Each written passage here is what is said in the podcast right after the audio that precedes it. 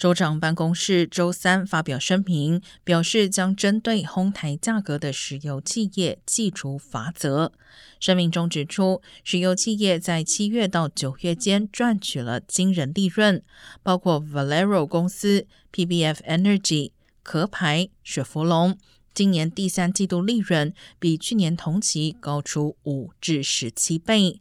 Exxon 的收入更达到破纪录的一百九十七亿。